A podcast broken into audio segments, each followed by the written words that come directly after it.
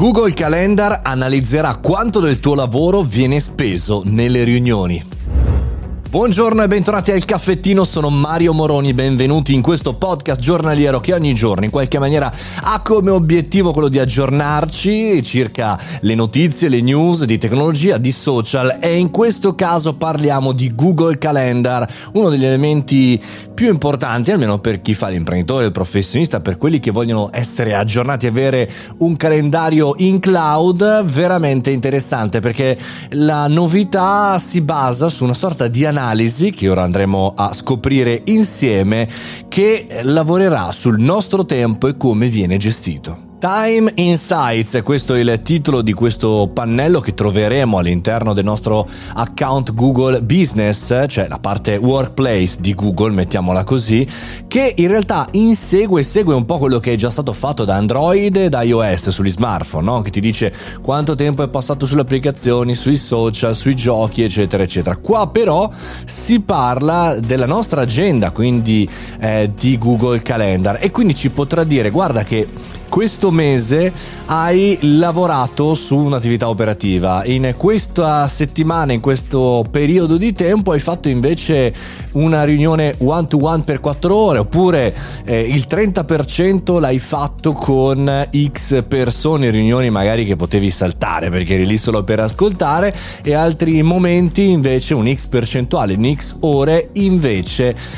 magari in un momento fuori dall'ufficio a fare altre cose o in punti appunto non segnati sull'agenda. E quindi in una sorta di calendario ci potrà dare anche, secondo me anche qui in maniera predittiva, quando pianificare delle riunioni in maniera tale anche da anticipare le possibili problematiche di sovrapposizione. So già cosa state pensando, e quindi le analisi del mio manager saranno più facili, cioè mi potranno controllare ancora di più. Attenzione, perché Google ci tiene a precisare, perché ci conosce, che questa informazione sarà visibile solo a noi e non al nostro manager, chiamiamolo così, al nostro capo diretto. È chiaro che se il nostro capo ha l'accesso al nostro account il problema non si risolve, però è interessante capire che tutti più o meno si stanno muovendo per tempo per aiutare le persone ad avere una consapevolezza riguardo il proprio impegno nel lavoro, soprattutto in epoca di smart working pieno, cioè dove abbiamo imparato ormai da 1 anno e passa che è più faticoso lavorare da casa, per assurdo, che dall'ufficio, per gestirci anche psicologicamente al meglio. Non è detto che questo poi sia la risoluzione del problema, perché sappiamo bene che quando abbiamo un'informazione non è automatico che chiaramente cambiamo direzione. Insomma, il suggerimento per concludere questo podcast del Caffettino è: mettetevi degli slot, comunque che sia Google Calendar o altri calendari, la vostra agenda, uno spazio per riflettere, uno spazio per fare una pausa, uno spazio per alzarvi e camminare, uno spazio per fare quello che dovete fare, non solo per lavorare bene, ma anche per stare bene, perché si sa che le due cose sì che sono collegate.